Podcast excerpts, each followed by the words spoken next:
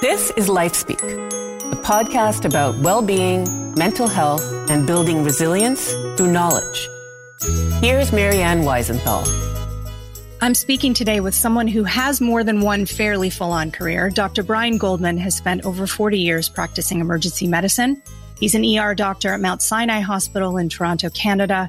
He's also a broadcaster who hosts the award winning CBC radio program White Coat, Black Art, which looks at the culture of medicine from an insider's perspective.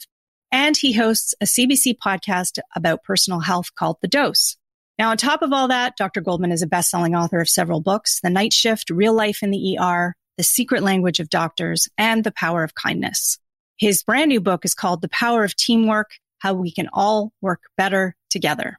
Dr. Goldman joins me today from Toronto, Canada. Welcome. Hi, Marianne, and I hope you're going to call me Brian. Okay, I will do. As an ER doctor and a broadcaster, you've had a lot of experience throughout your career working on various teams. What made you want to explore this concept further? You know, it's really interesting, Marianne, because, you know, I didn't start out to write a book about teamwork. I actually wanted to write a, a, book about why medical mistakes happen because it's been a lifelong passion of mine. I did a TED talk, Doctors Make Mistakes. Can we talk about that? It's been seen by a lot of people and a lot of medical students have said thank you because, you know, until you talked about it, nobody talked about the mistakes they made.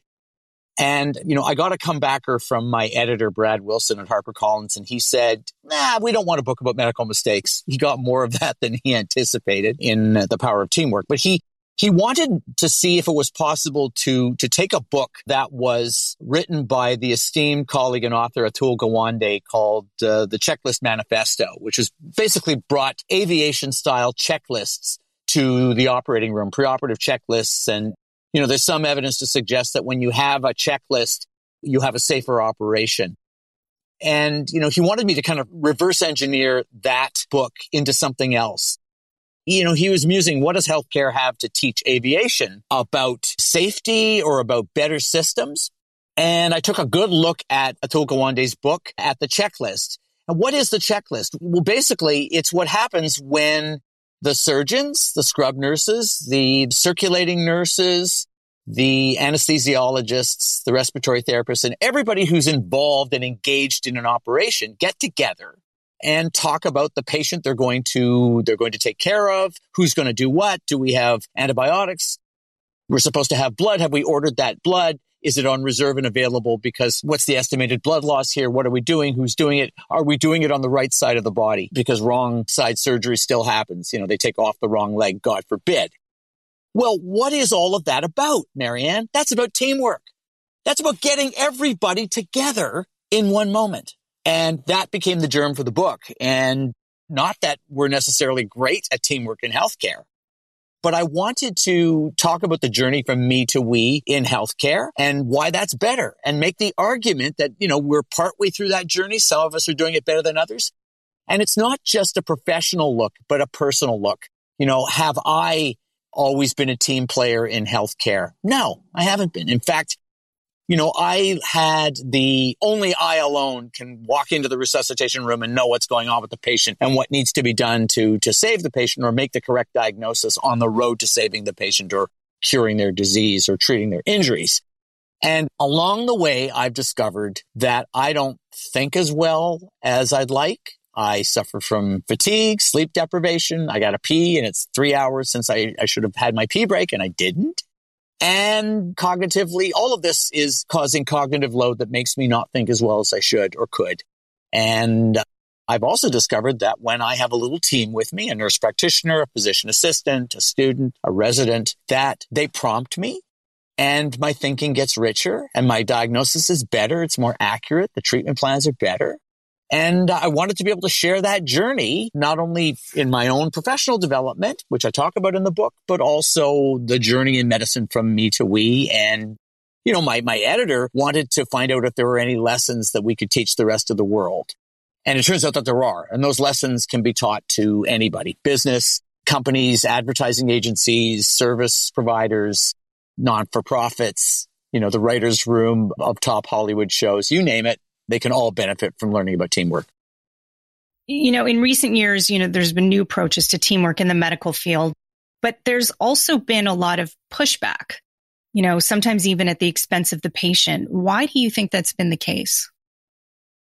Well, there are many reasons for that. I guess, you know, there's pushback because we're talking, I guess, about a new idea.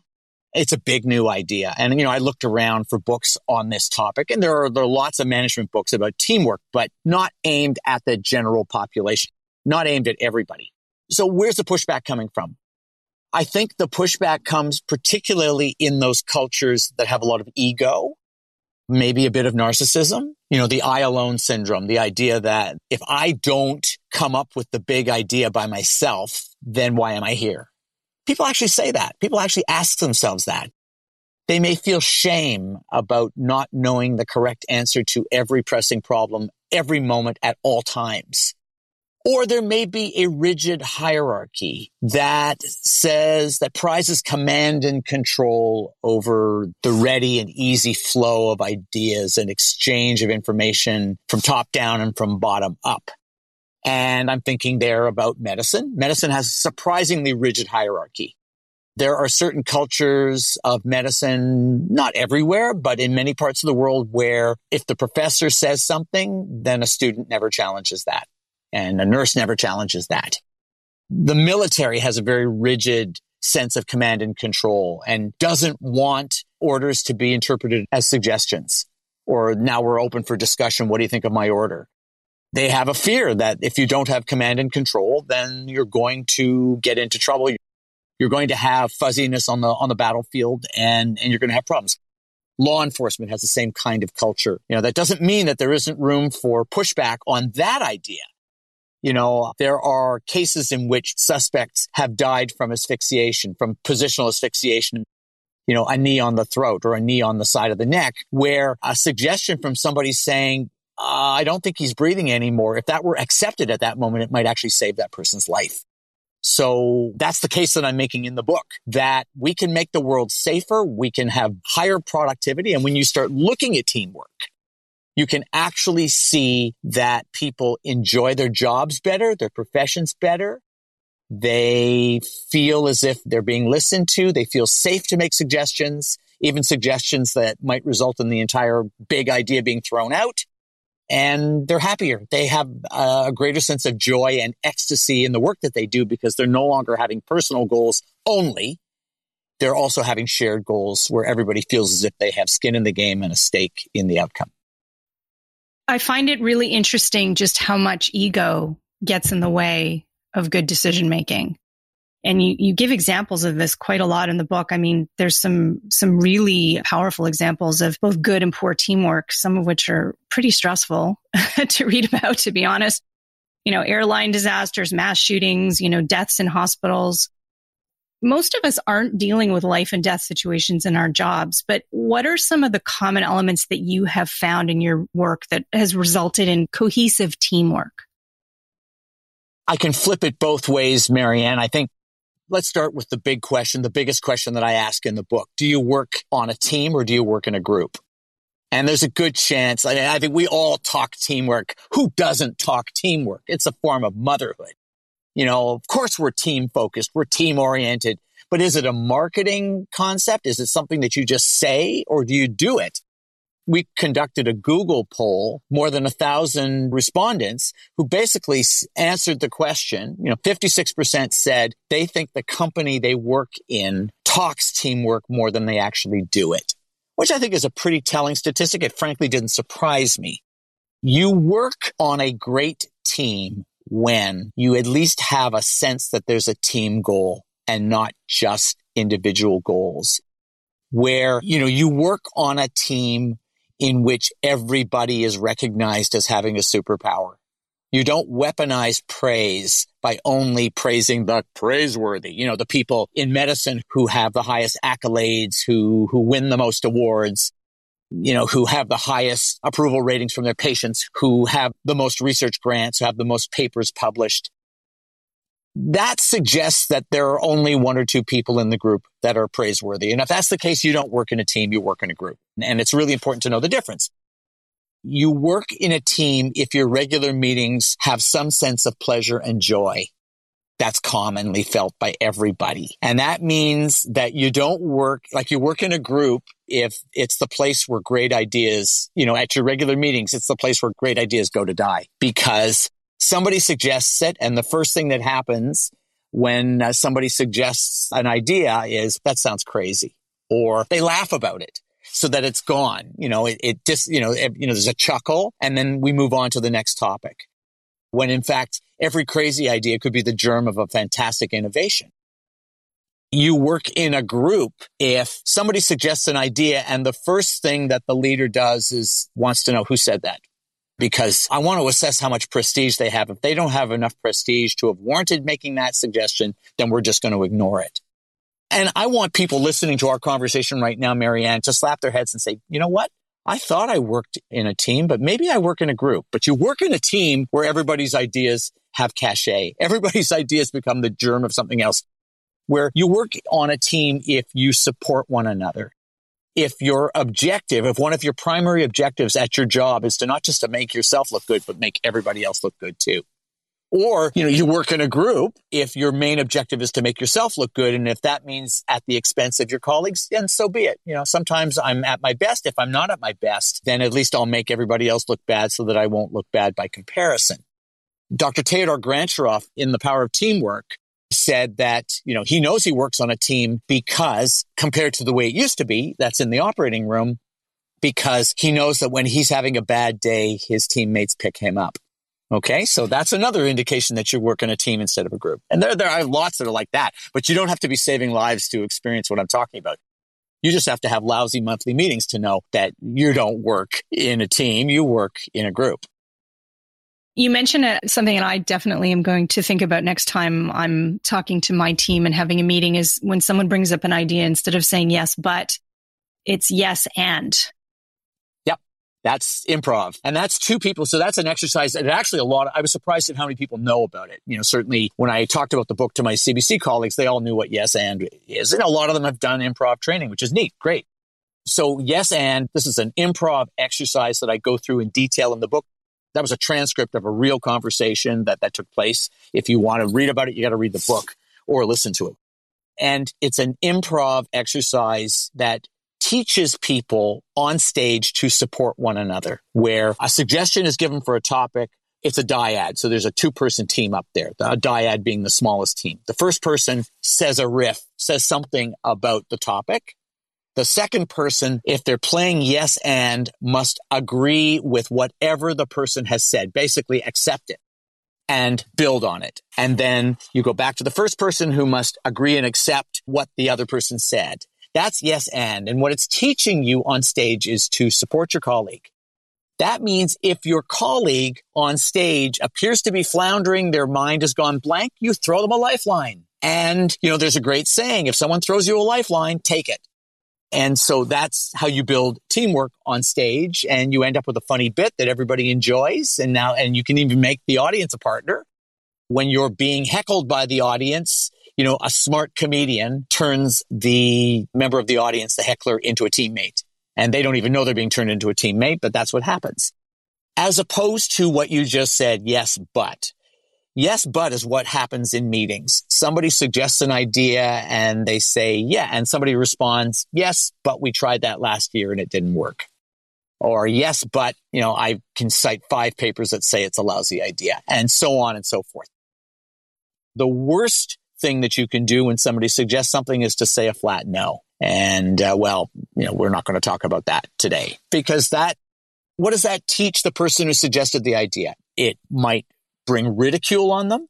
It might make them feel unsafe about suggesting ideas. That's the suggestion box ideas. One day that person might show you that the idea could lead the company to disaster or it might lead to the death of the patient because you're missing something really important that you formulated a diagnosis and the diagnosis is, is wrong because it's actually inconsistent with the facts. And a still small voice says the potassium is supposed to be low. How come the potassium's high here? And somebody fudges and comes up with a rationalization and then they move on without changing the diagnosis, which is what they really need to do. Marianne, in the worst case scenario, it's the cockpit and the navigator is saying, I think we're 500 meters above the ground instead of 1500 meters above the ground, which means they're about to crash. And the pilot is saying, mm, don't question my orders, buddy. And they crash. And that's actually happened. You actually mentioned that teamwork has worked so well, at least in the last 20 years or so within that industry because the pilots can potentially die. if something goes wrong and there isn't cohesive teamwork. But in healthcare, it's the patient, not the doctor who's going to die. I thought that was kind of an intense and impactful thing to say. Marianne, it's almost a cliche. And it's one of the reasons why for pushback in healthcare. It's the kind of cynical answer to the question, why haven't the lessons taught in aviation really seeped deeply into the culture in healthcare, but they haven't in law enforcement as well and in the military. And I think some of the reasons, I think, you know, certainly one, it, it is fair to say that the airline industry, commercial aviation is probably the only example of an endeavor in which the people who are providing the service are as much at stake as the people who are receiving the service. So that's absolutely true. Although you could, I guess you could argue that air traffic controllers, who at one point were not part of the circle of trust, not the circle of trust, but the circle of consultation, the part of the team. It's called crew resource management, which is a concept in aviation that's designed to reduce disasters by improving communication between all the stakeholders. You could argue that an air traffic controller is not going to die if the plane goes down. You know, just as you can argue that I'm not going to die if my patient dies that results in some cynicism because are you saying that I don't care? What wakes me up at four o'clock in the morning but the patients who I've harmed? Of course. Of course it is. Of course we care.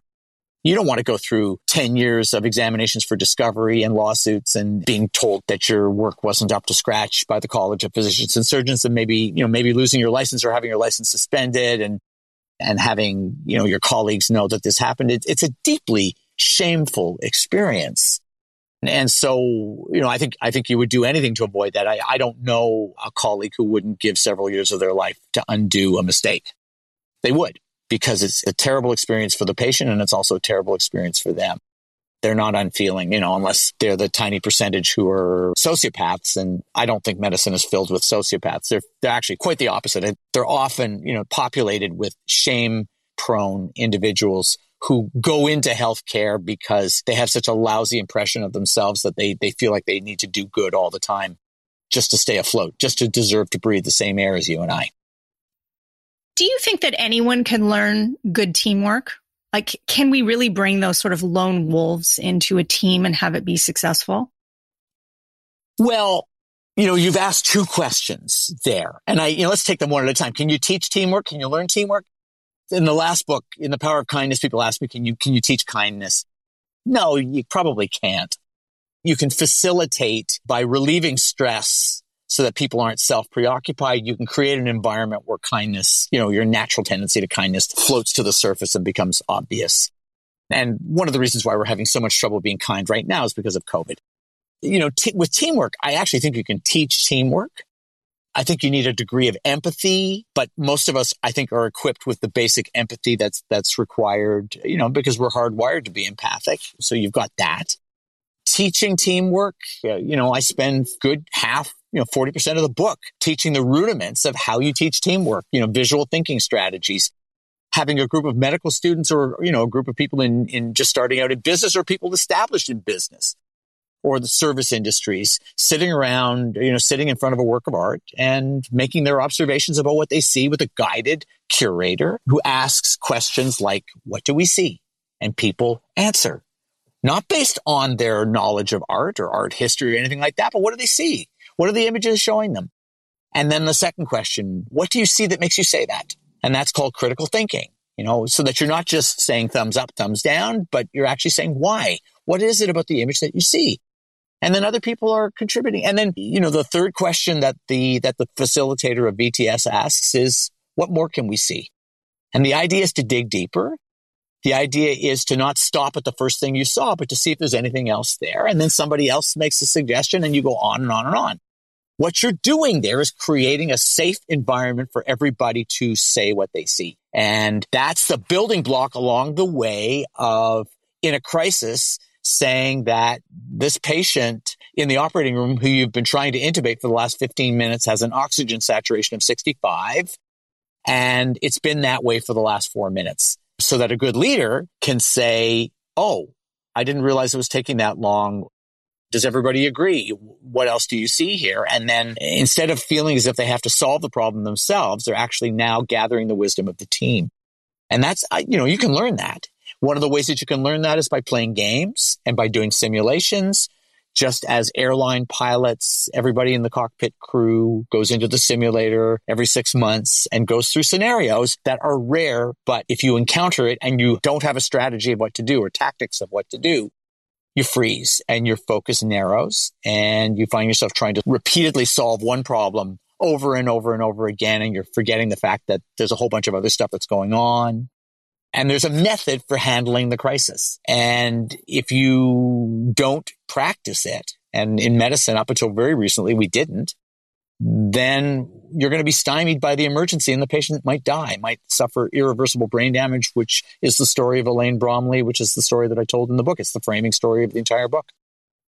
You say in the book, working on a team is a, a transcendent experience. And once you have it, you don't want to go back to working in a group, you know, or alone.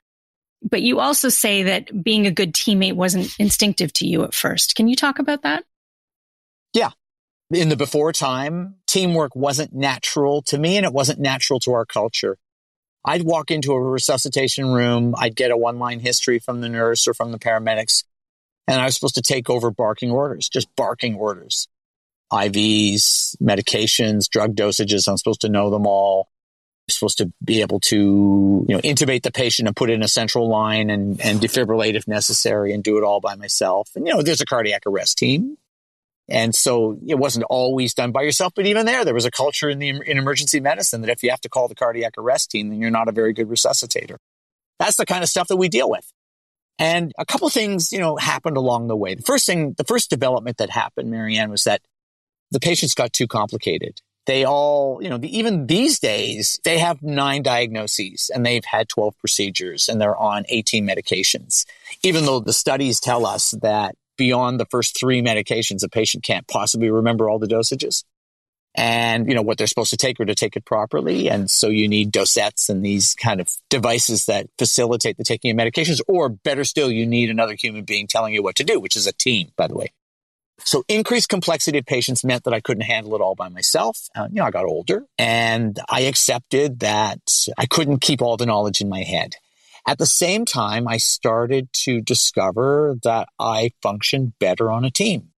That when I accepted the wisdom of nurses, when I uh, worked alongside a nurse practitioner who was presenting a patient to me so that the two of us were working on the patient as a team, perhaps a physician assistant who was in the room when we were discussing the patient. And that physician assistant is now engaged in asking questions and making suggestions too. You know, for instance, nurse practitioner and I are talking about a patient with heart failure and the physician assistant says, I remember a patient last week where we thought it was heart failure and it turned out to be chronic obstructive pulmonary disease. Oh, what was the difference? Tell me more. Just that process that I've just talked about suddenly became a way of doing better. And I have caught myself on a team making better diagnoses, more accurate diagnoses. And as you have said, I don't want to go back. I think we need teamwork all the time because it's the way of, of the world. You can certainly do better. You can function better. And I can tell you when we save a patient together collectively, you know, I saw a patient recently in the emergency department with a ruptured spleen from a fall. And, you know, our hospital is not an emergency department that sees trauma patients, but this turned into a trauma patient. And, you know, I was working with we're much more team spirited than we used to be. I had two other colleagues. Uh, there was a colleague also practicing emergency medicine who had moved to a less acute part of the emergency department. You know, we flow from treating the more seriously injured or more seriously ill patients to the less seriously injured or ill patients as our shift moves forward. I had taken over. It was a night shift and that colleague had now moved to the ambulatory room, seeing people with, you know, finishing up his shift by seeing patients with ankle sprains and sore throats, et cetera, COVID, rule out COVIDs. And he came back to help me. He had a resident with him who was doing a rotation, had just finished a rotation in bedside ultrasound. And I, on my little pocket ultrasound machine, I had found free fluid, but I got him to confirm it. And, you know, I said, uh, I've got this patient with a ruptured spleen. You know, I'll call general surgery right now because they're the ones that treat ruptured spleens in the operating room. And the colleague said, uh, I usually just go to CritiCall first. In other words, I transport the patient out to the nearest trauma center because, you know, my experience is that general, even though, yes, you know, you probably should call the general surgeon, see what they think but the general surgeon at a non-trauma center hospital usually doesn't like to operate on, on trauma patients unless they have to, unless it's life or death, because they don't have the experience and they don't have the, the equipment in the operating room. So they provided a pro tip suggestion. And, you know, I called CritiCall and I was going to give a medication that stops clotting, you know, reduces the bleeding, one gram of tranexamic acid. And, and the trauma surgeon said, make it two grams of tranexamic acid. You see how it goes? Teamwork teamwork makes the dream work. And we saved the patient, saved the patient. And, you know, I had, I had to make a, an executive decision. I gave uncross matched blood to the patient and it was instrumental in saving his life because, you know, his mm-hmm. hemoglobin wasn't dropping as fast as he was developing shock. He was going into shock and keeping his oxygen capacity, oxygen carrying capacity up saved his life so that he could endure the surgery, which he did. I want to go back to you mentioned the before times before the pandemic you know, there have been less opportunities, you know, for colleagues in medicine to do what you refer to as hallway consultations or for office workers even to have water cooler chats. How do you think the pandemic has had an impact in the way that teams function? I think that the pandemic has been a kind of an accelerant, an accelerator to teamwork. And the first indication that I had was a colleague who I adore. I love this guy. His name is Paul Koblitz. And I was working a night shift and he was working the casino shift. So my shift extended from 11 p.m. until 9 a.m. And I would see patients, you know, and, and there would be triple coverage when you arrive. And then slowly but surely they all start, they all start to leave until by about three o'clock, 3 a.m., 2, 3 a.m. You're alone until 7 a.m. when the next doc arrives. And Paul Koblitz was the casino doc. So he was on from 9 p.m. and he was prepared to stay till 4 a.m. What's the casino doc? The casino doc is the one who gets to sleep in their bed for part of the night. And there are two ways of doing a casino shift. Either you start, you know, at 9 p.m. and you finish at 2 a.m. or, or 3 a.m., maybe 4 a.m. But the idea is that you get to sleep in your bed by say 4.30 or 5 a.m. and hopefully you sleep in and you know, you, you have at least a part of your sleep during your normal sleep period, which is at night. The opposite of that casino shift is a shift that may begin at 4 a.m. or at 5 a.m. And the idea is that you get to sleep in your bed starting, you know, hopefully early in the evening and, and you sleep until 3 a.m. or 3.30 or 4 a.m. And you do better than if you miss the entire night's sleep, which is what I was doing. And I wouldn't get to sleep until many hours later. So this was the early days of the pandemic when there were, you know, masks weren't plentiful. We didn't have a vaccine. We didn't have good treatments. We were groping in the dark and patients with high risk factors, older patients, and that's me, were dying of COVID and there was nothing we could do. And Paul Koblitz offered to stay all night and do all of my intubations for me so I wouldn't have to uh, have that increased exposure to COVID. And in other words, he offered to spare my life. And I've never forgotten that. It's the most collegial, team spirited thing that anybody's ever done, and I will never forget it. That to me said, wow, thank you. And, and there's a time in the past when I would have been ashamed of my, of my vulnerability. But I just thought, wow, what a wonderful guy. What a great guy. So that's the first thing that happened. That was the first thing that told me there's something different happening here. The second thing that happened is that we have something called protected code blues. Everybody knows code blue is a cardiac arrest. You run to the patient. You have an orderly kind of algorithm of things that you do. Protected means that we're terrified that if somebody has COVID, and a lot of people who are having cardiac arrests or respiratory arrests had COVID, that the act of intubating that patient, passing a breathing tube, bagging them, all those things that we do could spew COVID germs around the room and everybody would get infected. And so we instituted stringent procedures, hazmat suits, double gloving, N95 face masks with face shields and hoods and all kinds of equipment. Well, we not only did that, but we enlarged the group into a team where we would have people in the room and people outside the room. And the purpose of the people outside the room was to be a spotter, to make sure you, you donned the protective equipment correctly and you doff properly in the correct order so that you didn't expose yourself to germs after you had left the room. And we adopted a new kind of procedure that involved teamwork. Not only did you have to do it, but that half the people who were there were tasked with acting as spotters, making sure you did it properly and you didn't miss a step and stopping you if you did miss a step so that you could keep yourself protected so that you wouldn't be exposed to germs afterwards.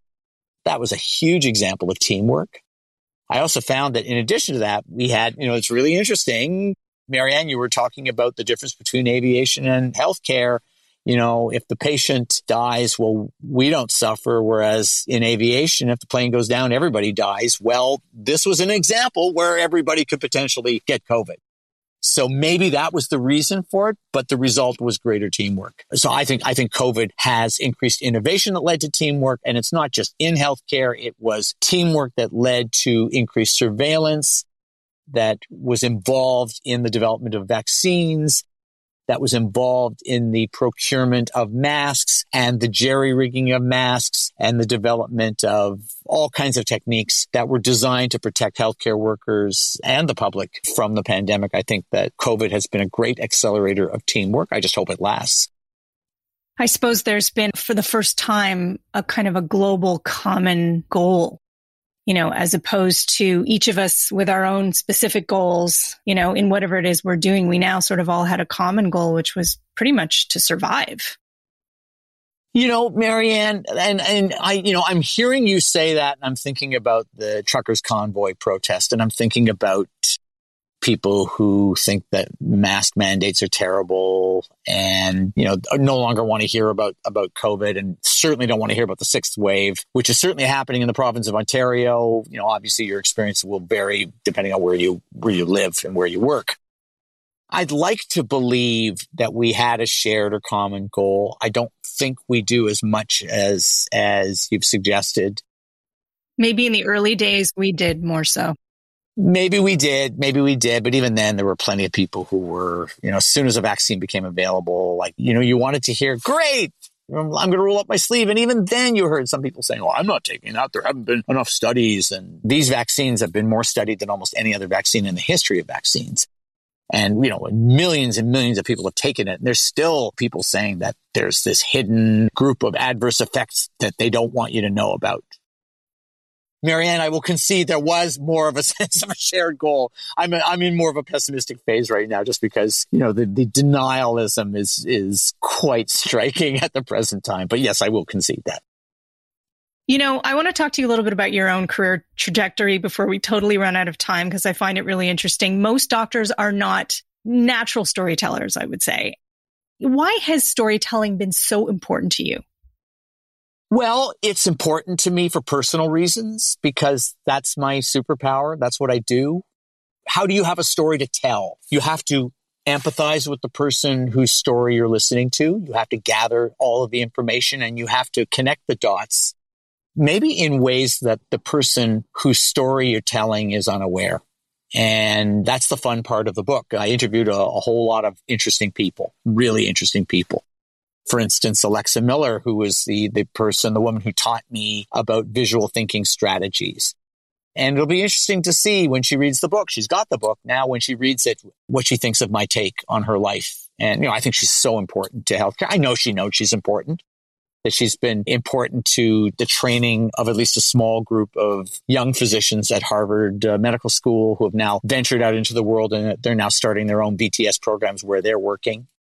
So for me, I want to get the story right. I want to reveal some truth or truths that weren't known before. I want to deepen our insight. When I read a book, I want to deepen our insight, in this case about teamwork. And I want to get a sense that I've gone deeper than other people who've told the same story, who've, who've assembled the same facts. And because I've made connections that other people might not have heard of before. You know, after that, it's up to, it's up to people listening to the story. Do they like it? Was it entertaining? Did it tell them something about the human condition that they didn't already know?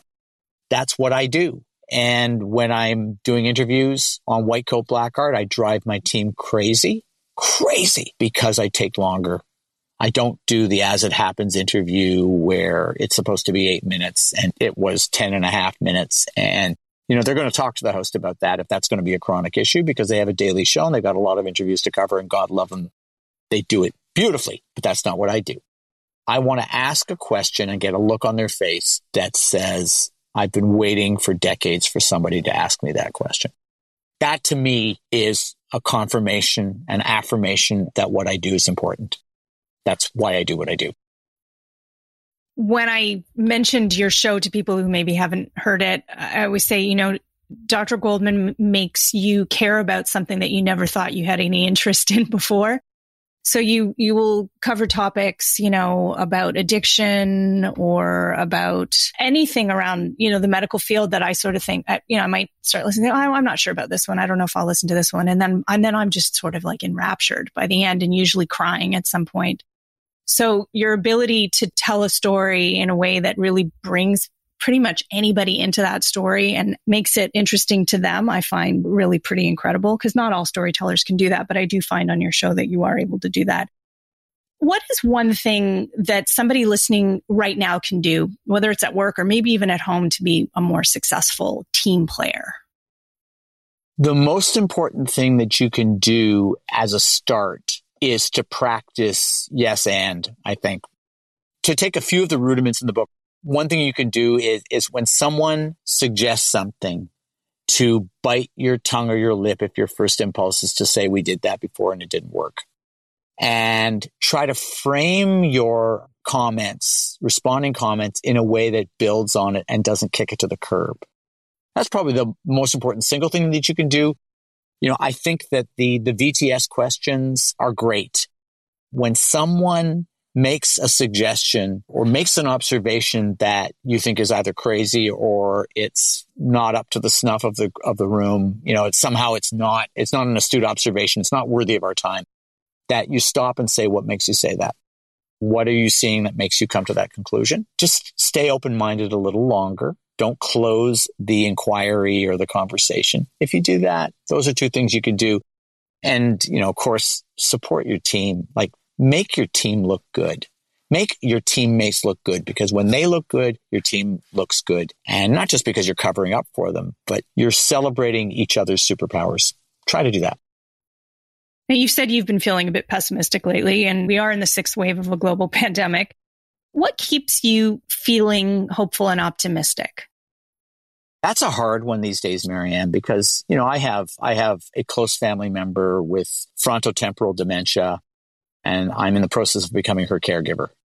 You know, applying to the courts to become her caregiver. I am dealing with all the stuff that everybody else is dealing with. In addition, you know, my budgie died of cancer, uh, of, of a tumor. Yeah, you know what? She gave a lot of pleasure to our family and she died of old age. She died in her 11th year of life. So as the veterinarian said, she was on her second life. What keeps me optimistic? Well, breathing. I breathe. Breathe through your nostrils into a count of six and out to a count of six. Uh, don't hold your breath. I exercise because I I need that. I need to work out a lot of the tension through exercise, vigorous exercise, uh, whether it's stationary bike or running.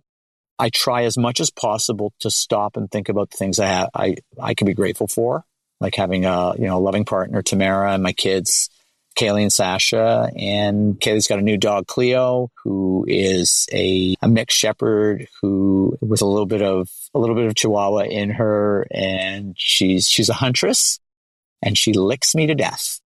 She just washes me. She has adopted me as her as her puppy, and she washes me every night, like so thoroughly. So those are the things. And I, you know, at first I hated it, I was convinced that I got a bacterial like lymphadenitis from that, but now I'm immune. And of course I am because now I've been exposed to her and she's just great. And she's taught me a lot about approaching an animal. She was a rescue dog from Texas and very skittish of us in the beginning. And she still, she'll always have a little PTSD and a bit of apprehension around us, but you know, just try to notice the good stuff because if all you notice is the bad stuff, that's all there is. Your book is called The Power of Teamwork How We Can All Work Better Together. Brian, thank you so much for speaking with me today. You're welcome. For more about this episode, go to lifespeak.com slash podcast.